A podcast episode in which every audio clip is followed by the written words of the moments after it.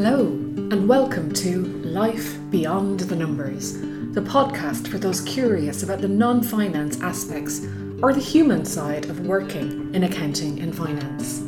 I'm Susan Nicriadon, and while I believe there is beauty in balancing a set of financial statements, the intricacies that underpin the workings are wondrous.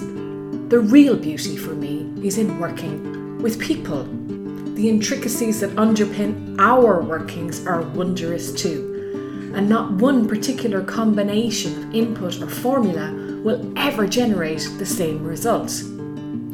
Join me and my guests as we place a lens on some of these wondrous intricacies that make us unique, and as we share insights, knowledge, and strategies to inspire your life beyond the numbers.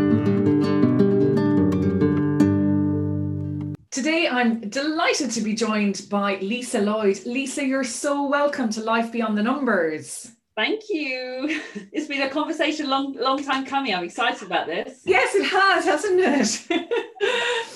and, and, unfortunately, it's over Zoom and not in person. But sometime we'll get to meet again. I'm sure. Yeah, yeah, yeah. Exactly. So, Lisa, there's a lovely phrase on your website looking after people is a human, ethical, and moral responsibility, and it's good for business. Now, I'm pretty sure I know what you mean, but tell me in your words, what do you really mean here? I think a lot of people get really stuck on thinking about the kind of looking after people or the people side of business as being very much it's all about kind of the soft and fluffy side of just you know we've got to do it to tick the box because we've been told to or we've got to because hr say we have to or whatever it is. And it's that kind of notion of this is almost like it's everything that we talk about right now. And actually when we step back and, and think we treat people like humans and we and we kind of treat them in a way that we really bring out the best in people then we get the best in people. So like my mantra is you know you get people right to get business right and so we have to start looking at the whole sense of yes we have a legal responsibility. So and you know thinking about health and safety and you know the law side we actually have to do that. We actually have a moral responsibility because if people are working with us for so much of their waking hours then actually we should be looking after them. But also when we look after people and they love what they do and they love the company they work for it's you know the company's reputation really booms and you know that's kind of talked about so so well. People enjoy working there so they give their best. And it's that whole sense of you know your reputation there people are really engaged. Just that whole being engaged i mean that word alone we talk about it a lot but in terms of what we really mean by that it means you know for me it means about people coming to work and being able to really get to grips, focus on whatever they're supposed to be focusing on, whatever that is, whatever form that is, in without worrying, without kind of barriers to worrying about stuff that's going on outside of work, or worrying about my relationship with my colleagues, or worrying about have I got time to be creative and inventive, or have I got to meet a target? So it's that sense of being able to come and be my best. And it's you mentioned when we had conversations before about working with Deloitte, and that the, you know the Deloitte re- report last year or the year before, that's talked about the return on investment. So when companies invest one pound for in terms of well-being and engagement and kind of that side of looking after people, the average return is five pounds per person. And actually, if you do that incredibly well, it can be as much as nine pounds. So why would companies not do it? And, and the biggest return is when companies are doing it well in terms of across an organization, which is about their culture rather than pinpointing the individuals and going right let's let's focus on them. It's like when you're a brilliant organization to work for and people can be their best and they can thrive you know what? It's really good for your numbers as well. So it's kind of a win-win across the whole board. Uh, absolutely. But people know but do they know? I mean it sounds really obvious when you say it like that that you yeah. invest one pound yeah. in each yeah. person and you can get a return of between five and nine pounds. I mean that's amazing yeah. So why isn't everyone investing one pound? Because I think so. I think some people don't know that, so they've still got their head in the sand, and they just don't know. They don't hear the bit of the argument that works for them. So when I'm working with organisations, depending on what motivates them, depends on what I focus on. Some people it's all about the numbers, so I'll talk about return on investment. Some people it's about we just want people to be happy, so I talk about that side. So it's about kind of hearing the, the relevant message. But I think also some people say, okay, I've got my pound, but I have no idea what to do with that pound.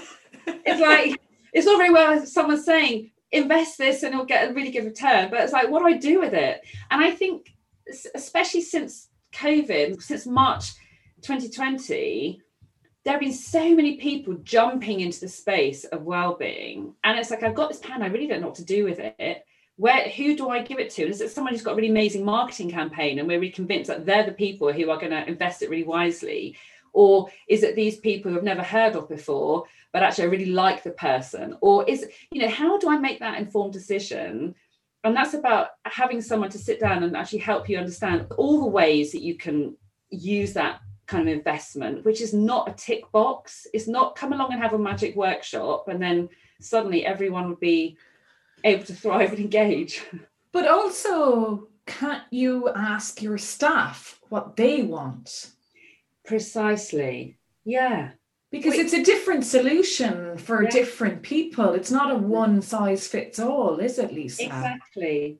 And I think it's really hard for leaders to know I think we tend to think leaders tend to think they know what needs to happen. You've got some who say, oh, we don't we don't know, we just need some we need some help. And you've got other people who say, this is what we need to focus on. And there's always studies come out, classic ones around communication. When leaders say, Yeah, we're amazing at this stuff. And then you ask the employees, they're like, No, they're not. there's a really big disparity. And I think it's very easy for some people at leadership level or even management level to sort of sit back and say this is what we need to do and this is going to solve all the problems yet they don't even really they don't know what's going on for their workforce and i often talk about an iceberg model you know we only see the top tip of the iceberg so all when you look around you in your company you see what people allow you to see which is a tiny bit and you might see people appearing to be engaged or smiling or completing their tasks on time, but we don't really know what's going on underneath. We don't know what's motivating them, what's worrying them, or anything else. And we need to ask the questions, not necessarily what's going on for you underneath the surface of the water, but actually, what, in terms of working here, what's going well, what's not, what do you like about working here, what enables you to be your best, what are your strengths, what do you enjoy doing, what do you really hate doing, and then beginning to kind of unpick that a little bit. And is that something that would be good at interview recruitment stage? Or do you think people it's better when people have bedded into an organization? Because the other thing that came into my head when you talked about engagement is are people in the right jobs? Mm.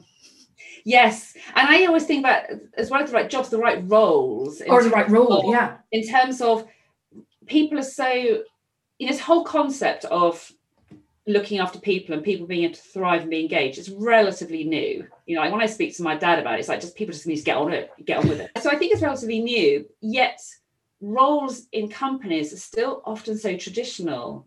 So it's like you know you are an accountant or you're a hr person or a marketing person and therefore here's your job description which was written i don't know how long ago or based on all the traditional roles within that job description.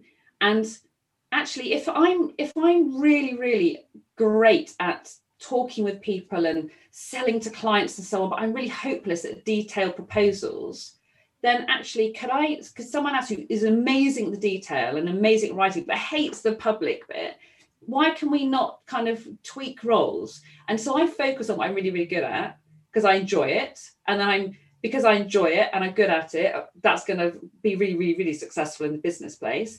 And let someone else do the stuff that I, it's just a chore and it just drags. And it, I probably make mistakes because I'm not that engaged with it. It's about helping people rethink the, the way they do things rather than just, we do it like this here because we've always done it like this here. So I think from the interview point, it's really good. And also, we do it like this here because we don't have time to look at anything else. So you have the name of your business is it's time for change. Yes. But I think the number one complaint you'll hear is we don't have time. Yes. Oh, yeah. No, people don't have time for anything at the moment, do they?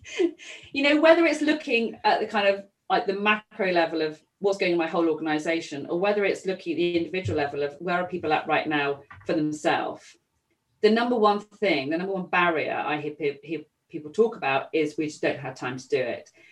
And that's where it's really important to work with the leadership to say, hang on a minute, pause there and just just think about what it is you've just said. Because at the moment, you're full steam ahead, possibly on the wrong path, or you're on a path where you just know there's always barriers coming the way. So yes, you might be getting going the right direction, but you've got all this stuff being flung at everyone on that path. And it just feels like really hard work. So why don't you just pause and remove some of those barriers or pause and just check you're actually on the right path. I do a lot of stuff around people understanding their brain and emotional arousal and stress and overwhelm and anxiety and so on, and how that really diminishes performance.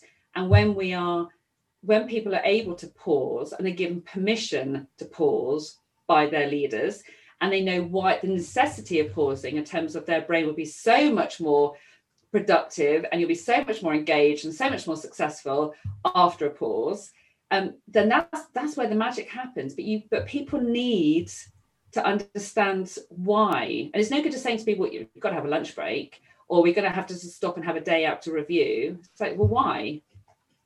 Yeah it's it's understanding. It's and it's, it's kind of addressing some of the fears as well i suppose yeah. that they have is if we stop we might lose momentum. Yeah whereas actually you gain momentum because you've all those things all those kind of like bumps you've been kind of trying to go over you suddenly the bumps are smoothed out. So actually you gain momentum but people i think people i think you're right people can be quite scared about what might come up. Just think about the, the mental health bit of it. It's like i can't talk about mental health because what if? You're like well just be just be human if someone says they're feeling really rubbish then just say, wow, that sounds that sounds quite tough. What what would help? What do you need right now? They're not asking you to solve all the problems. You'd be signposting them to wherever they need to go. Same with business. If I'm feeling stuck about a proposal I've got to write and I'm feeling really overwhelmed about it, or I've got to work with this colleague and I really don't get on with them, or my boss is just micromanaging me or actually not managing me at all.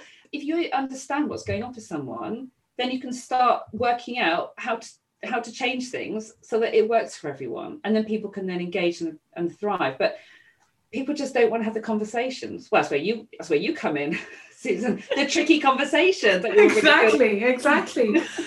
Uh, no and people don't want to have difficult conversations yeah. because they think that I don't I mean all sorts of stuff comes up for you and you you probably seize up a little bit going into a room thinking oh my god what if this person attacks me or whatever and actually, usually when you sit down to have a conversation with someone, they kind of know what's coming or they welcome it. Yes. Or you take them by surprise and you just show them it as you're on their side. You hear what they're saying. As soon as someone understands that what they're saying is being heard and not just like, yeah, yeah, yeah, but I, I'm actually being heard and being respected, even if the other person doesn't agree with it. And is willing to kind of work with that in terms of okay this is where we're both at this is our starting point so let's work out how we move forward in a way that that works for us both i think you're onto a real winner but people kind of going going it's almost like a boxing ring isn't it like i have to come out of this on top and i'm going to be beating the other person like it's just a scrap you just and then both people end up so stressed and so defensive that you lose your sense of perspective, you lose your ability to communicate well, and it's just a downward cycle before you've even opened your mouth. Mm. And I think the way I have always looked at that, Lisa, myself is, and it's back to what we talked at the beginning almost, is you have to look at the person as a human being, mm. that it's a person that's sitting across the table from you. Yes. And kind of let all the titles and whatever that you yeah. are holding on to fade away and say, this is a person Yes. And I think that's a really good point, Susan, because I think when so I'm doing loads of work around change at the moment. So when organizations are sort of going, oh, we're changing, you know, COVID means we're having to change. And it's like, well, actually, it's the one thing you can be certain of in life is that change will happen. so if not COVID, it'll be something else. But this is kind of, you know, doing some work with some organizations at the moment who are like, oh, these people are being really defensive or they're just being really tricky and they won't come on board and they won't do this, they won't do that. And we don't know how to get them on board and they're just digging their feet in. And it's like go back to on change is the people side of change that everyone ignores. It's like we're eh, we're at A, we want to get to B, and how do you get there really quickly? The kind of focus on the really technical side. Whereas actually we need to look at the people side of it. And when you then understand that these people are digging their feet in because they're really terrified, they can't see how they fit into the future, or their voice about what they're worried about, their experience hasn't been heard, or they they there's always it's, it's the anxiety, it's the worry about it. And as soon as you allow them a channel to be able to express their concerns and to be heard, it doesn't mean you're not going to carry on with the change, but it means you bring them with you rather than fighting the whole journey and then potentially them leaving or just upsetting the whole change process. So yeah, exactly. It's, it's what you said, understanding where someone's at. Yeah, and it's funny, isn't it? Because you're never going to change. I mean, obviously you're always changing, but you're never going to get the changes embedded you want without bringing the people with you. Precisely. And but you don't want to bring the people with you, or you don't want them to question your thought process again yeah but i guess if they they it's not about questioning for me it's not about questioning the thought process it's about i think for for any for us for any of us doing anything we need to know the, the why you know it's the really simon sinek talks about it all the time it's the why why are we doing what we're doing so if someone suddenly came into you to your workplace today and said right susan you're not doing like this anymore we're going to now do it like that you'd be like why because i'm actually really happy doing how i normally do it and it seems to be working really well for me they've got to understand the why. So, so these questions are really natural and they're really, really important to be heard and to be answered. And if they're not, and we just have the view of, well, I'm the leader, so what I say goes, and they, you know, they just have to acknowledge that we're doing it, then you're kind of bullying people along. And lots of people talk about change management programs for me, it's not about managing change, which is almost like getting a big stick out and pushing people and saying, right, you're now there, you're there. It's about leading change. And, and when you have that notion of actually, we're here and we want things to change, whatever that might look like, it might be our teams breaking up, it might be we're joining with another team, it might be we're changing route and what we're focusing on. It doesn't matter what it is. But if I'm going to lead my team to where we want to go, that means they've all got to understand why they're following me. You know what is it that's so amazing and what we're what we're moving towards? What is it that's in it for them? What are their worries? Because then as soon as i understand the worries i can reassure them exactly and i love that the the change management and i hadn't thought of it like that before the managing change so maybe it should be change leadership uh, instead of yes. change management yes but it brings me to another point about managers. Yes. And often the people that get tasked with something like this. Yeah. Uh, with a very dangerous assumption that they probably know what they're up to. Yes. The assumption, I love that word. The assumption is yes. Like where where does that assumption come from? Why why do we suddenly assume it's, it's like giving an employee a brand new piece of uh, really technical equipment and saying, right, let's work it out for yourself without any instruction manual. We just wouldn't do it. yet we do it all the time. It's like, you're really good at what you do. So now I'm going to give you a whole team of people to manage. It's a whole different skill set.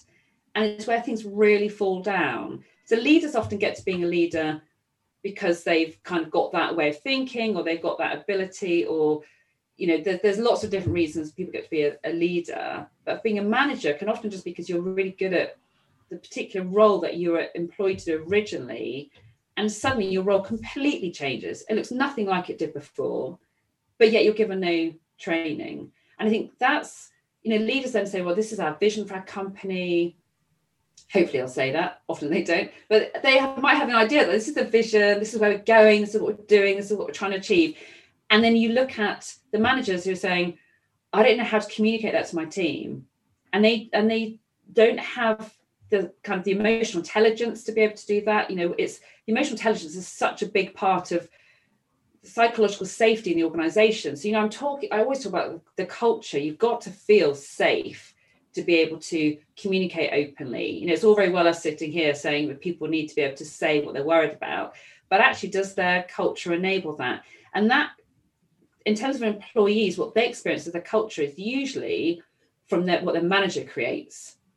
So it's got to be directed, it's got to be led by the leadership. But if your manager isn't buying into that and isn't creating an environment where it's safe to challenge and you've got space to be creative and you've got it's okay to make mistakes and people know how to get on and how to problem solve and people know how to ask for help and you know if you haven't got all that then it's going to fall down the first hurdle. So managers need support, and it's not. I often think people think it's a weakness, whereas actually it's just a normal. It should be. It should be a standard developmental pathway. You become a manager, you need some support with that. Yeah, and even what you said at the beginning, it's like if you give somebody a new piece of equipment and say, off you go. Mm. I mean, if you did that, they might actually go and watch somebody else and how they use it, exactly. which is what managers can tend to do. But you might learn from somebody who was really crap. Yes, yes. as well. Yes. And I think when you ask the question to people, I'll often ask people, so think about your whole work career so far think about somebody who has really inspired you. Think of someone who you think is a really good role model. What is it about them that you really liked? And what is it that you didn't like about someone else that wasn't so effective? And get them to start actually carving out, consciously carving out the kind of manager they want to be. But we often don't even we don't even ask people to reflect for themselves, let alone not give them the, the training or support. But we don't often say to people, just who do you want to be? What kind of person do you want to be? How do you want to relate to your team?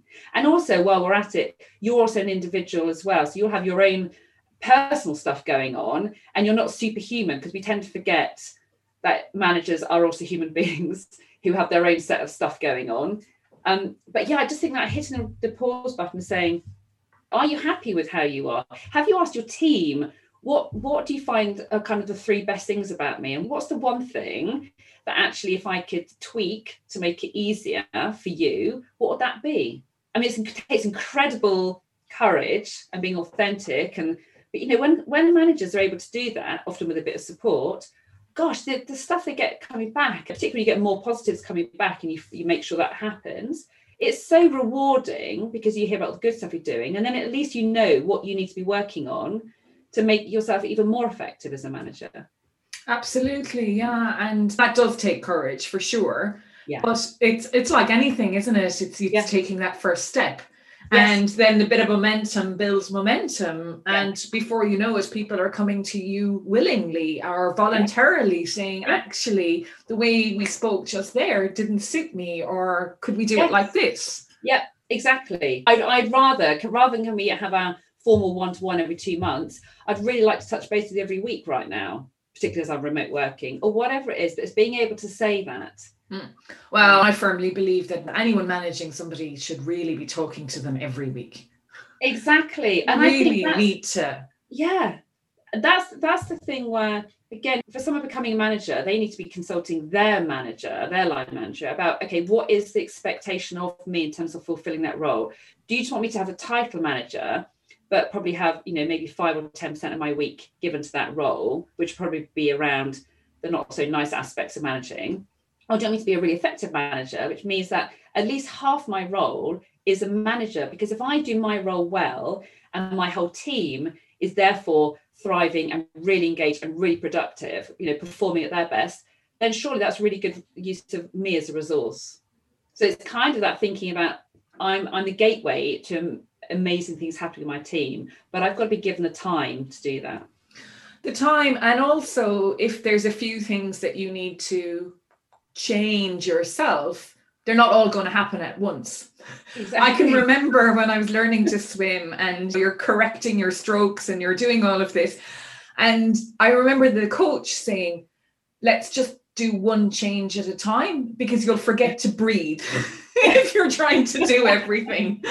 And I think that's the other thing is we go on a course maybe and they give us five things that we need to change to be better at managing yeah. whatever it is or that you've sat down with somebody how do you select maybe put your intentions in place which habits are most important to change because trying to do it all at once won't work yeah, I always encourage people whenever they go on any kind of development, personal development journey, so whether that's reading something or attending a webinar or training, whatever it is, to think about what are the key things that would make the biggest difference to them. So there's two ways to think about it. Sometimes it's the quick wins. So I could just do these three things and they're really so easy. I could do them today. And actually that'll start to make a bit of a dent in kind of the direction I want to be going in or it could be actually this is something that I really need to get kind of give a lot of time and attention to because I really need to work out what's going well and what's not going well. and so that's that's my focus. I'm going to just focus on that one thing. And i think sometimes that is about the thing we tend to keep putting off. So if you know if in your mind you know something you keep putting off or it might be the thing you kind of keep you keep coming back to and saying i should do it i should do it but it doesn't quite you don't achieve it. There's always something comes up it doesn't quite work. And it's it's then it's taking the one thing that you think will make the biggest difference it might be have to have a conversation with other people and say I'm thinking about these five things. What do you think I should focus on first and get other people's perspective? But once you've chosen that one thing, it's then working out, okay, what can I do to break that down to be realistic? So my one thing is I want to be a better manager, for example. What does that even look like? And how do I break that down into manageable tasks? And when I'm then looking at that, how who do I need to ask for help? What tasks do I need to do to make that come about? What blips do I expect to happen? And I think that's a really important part of intentions because people are often, you know, New Year's resolution, I want to go to the gym or I, I can't do that this year, but I want to, I want to do something really healthy. Well, run every day. Run every day. And then it's like, and then one day we're having like, it's icy or it's like gale force wind or whatever, and someone doesn't do it. They're like, oh, I failed. And then it's very hard to pick that back up again. Whereas when you understand that human behavior is normal for things not to go according to plan perfectly you expect things to to fail. And i don't i tend to not use the word fail because that feels very permanent. I use the word blip you know you've got a bit of a blip. So actually you've had a blip. So what did you learn before that made it okay to start in january? And you know what are your past successes? We tend to forget to look at past successes we just go, oh, I failed right now, I can't do it. Well, actually, you did it at one point in the past. So what did you do then? And I think when we plan what we want to develop, whatever that might look like, anticipate what those blips, what those barriers, those obstacles are going to be. Because again, we kind of go, right, this is what I'm going to now do. And we don't necessarily think about, okay, so what might stop it happening? Because as soon as you think, well, that might happen, that might happen, that might happen, you can plan how you're going to get over those blips, over those obstacles. So when they do happen, if they happen, you you're then equipped to deal with them. You're not going, oh, ha- yeah, I can't do it. Mm. So it's all it's about the mindset, isn't it? It is, and I suppose even even if it happens and you succumb to the blip or whatever, you can still get up the next day and do it again. Exactly, and it's fine to, you know, I often say we've got to be compassionate as well to ourselves so it's already it's very easy for people to say, right, I've got to be super superhuman, and I've got to be doing amazing homeschooling and running a business and making sure I'm exercising every day and making sure I'm doing this around my house and and suddenly set these unrealistic goals. And then when you don't achieve it, you give yourself a really hard time. And actually, it's okay to say, oh, today my house looks a real mess, or today I didn't do my best at work, or you know, my kids have watched too much telly, or whatever it might be, and just to normalize it as I'm have I'm tired today, or I just got too much on, and I just need to take the pressure off everything. And it's it's okay. So it's kind of it's reframing that sense of failure and doom and gloom into it's fine. Actually, life is pretty tough right now, or you know, this is just not a great week for me, or whatever it is, and just to normalize it and uh, importantly to communicate that with the people around you. So I'll often say to my kids, you know, if I'm stressed or tired, I'm actually just feeling a bit like right now. It's nothing to do with you. And they're like, that's fine. So they're not then tiptoeing around thinking, what have I done to upset mummy? They're just, they know that I'm feeling a bit stressed because I need to get out for a run or I've got too much work on or whatever it might be. So it's communicating, but being very clear about it's, it's conscious, being very clear and conscious about this is what I'm trying to do. This is what's getting in the way. This is how I communicate it. But most of all, just accepting it. If I'm having a bit of an off day, just be gentle on myself and don't beat myself up. Mm. That's very interesting, Lisa, because even saying it to your kids is one thing, but also you can say it to people at work. Yeah. You know, that actually, look, I'm in a crap mood today, so please forgive me. It's got nothing to do with you. I've got X going on. Don't need to talk about it or whatever, but exactly. And because often things like imposter syndrome for people or whatever might be thinking, oh, I've done something wrong, or yeah, you know, that person's mad at me, whatever. Yeah. And and then that person goes off creating this big story and has a crap day as well. Yeah. But back to the compassion too, is Kristin Neff that writes about self compassion. And one of the things she talks about is treat yourself, like give advice to yourself like you would a friend yeah. or an employee employee. So if somebody was like stressed out you'd probably tell them go sit down take a walk have a cup of tea. Yeah be yeah. easy on yourself. We just Yeah. don't internalize that too often. Yeah. Yes. And i think we have it's, i always talk about put your own oxygen mask on first. Yeah It's, Exactly. It's, as simple as that. And we we can be really good at telling other people what to do, but we don't start with ourselves. And I think going back to the thing about managers, there's so much pressure put on certain people, or people put it on themselves to perform, perform, perform. You've got all these goals to jump through. It just feels an impossible task. And actually, when we take a step back and say, you know, I've actually got to look after me right now. I can feel, you know, I, I often talk to people about what your early warning signs that your emotional arousal is creeping up. Because do you realize when your emotional arousal creeps up, the impact that has on your performance and your cognitive capacity and so on? You know, you need to know, you need to tune into that, and you then need to take action. If you choose to ignore it, it's a fail across the board. And like you were talking about imposter syndrome, when people, I often talk about your inner critic. So when you're amygdala starts firing it's like oh that's going to be you know you're hopeless or that person is really grumpy with you because they haven't communicated they're just having an off day or whatever's going on.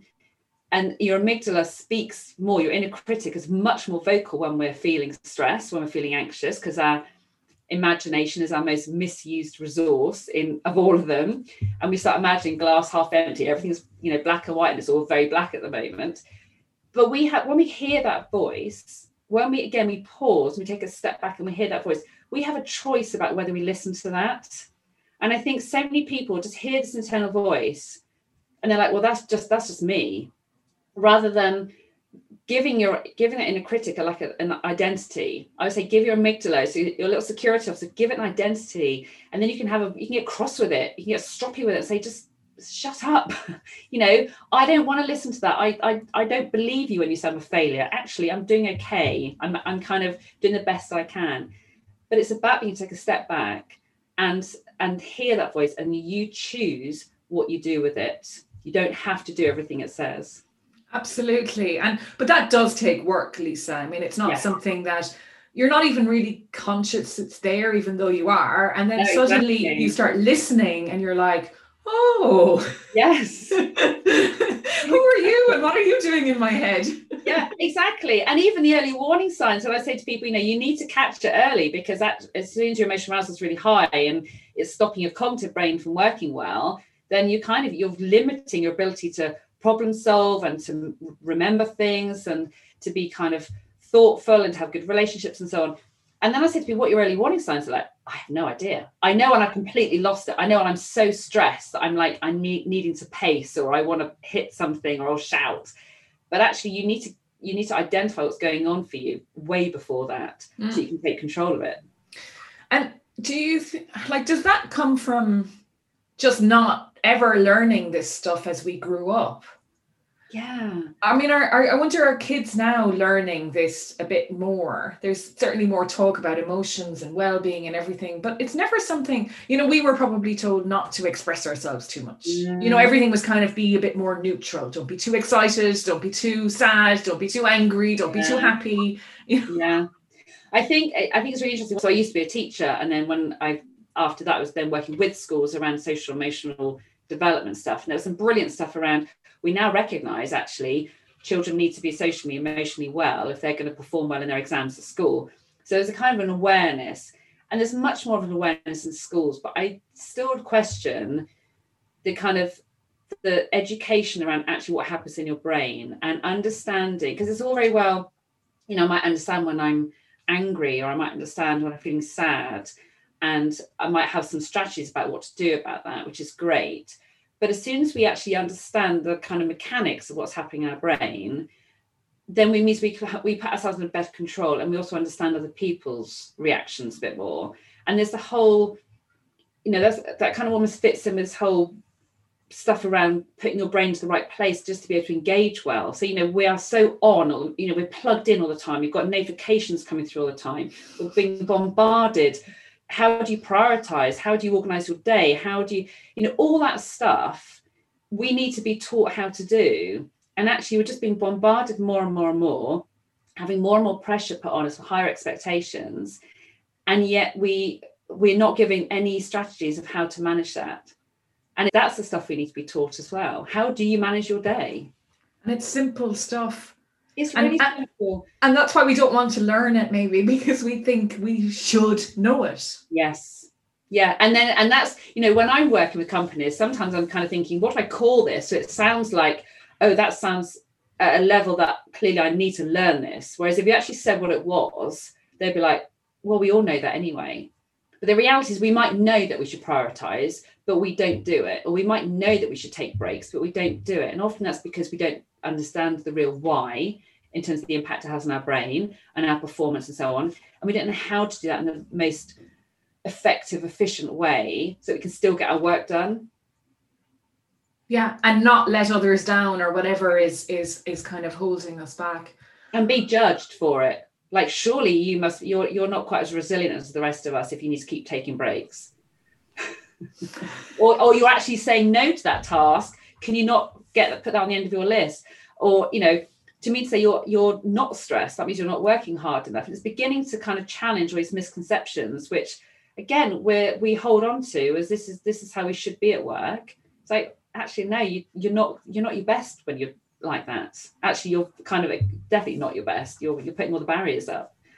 Yeah. Wow. There, gosh, there's so much, and unfortunately, we've come to the end of our conversation today. But I think we definitely need to have you come back again, Lisa, and talk about some more of this because there was so much more I wanted to talk about as well. Yeah. But in the meantime, how does someone connect with you? So they can come to my look at my website, it's time for change, or they can email me and or they can go to me on LinkedIn, find me on LinkedIn. So okay. those are the, the best places to find me. And you know what? And LinkedIn, I'm actually hopeless. I was saying to you um, earlier, I'm hopeless at doing stuff like that because I just haven't got time to sit and do social media.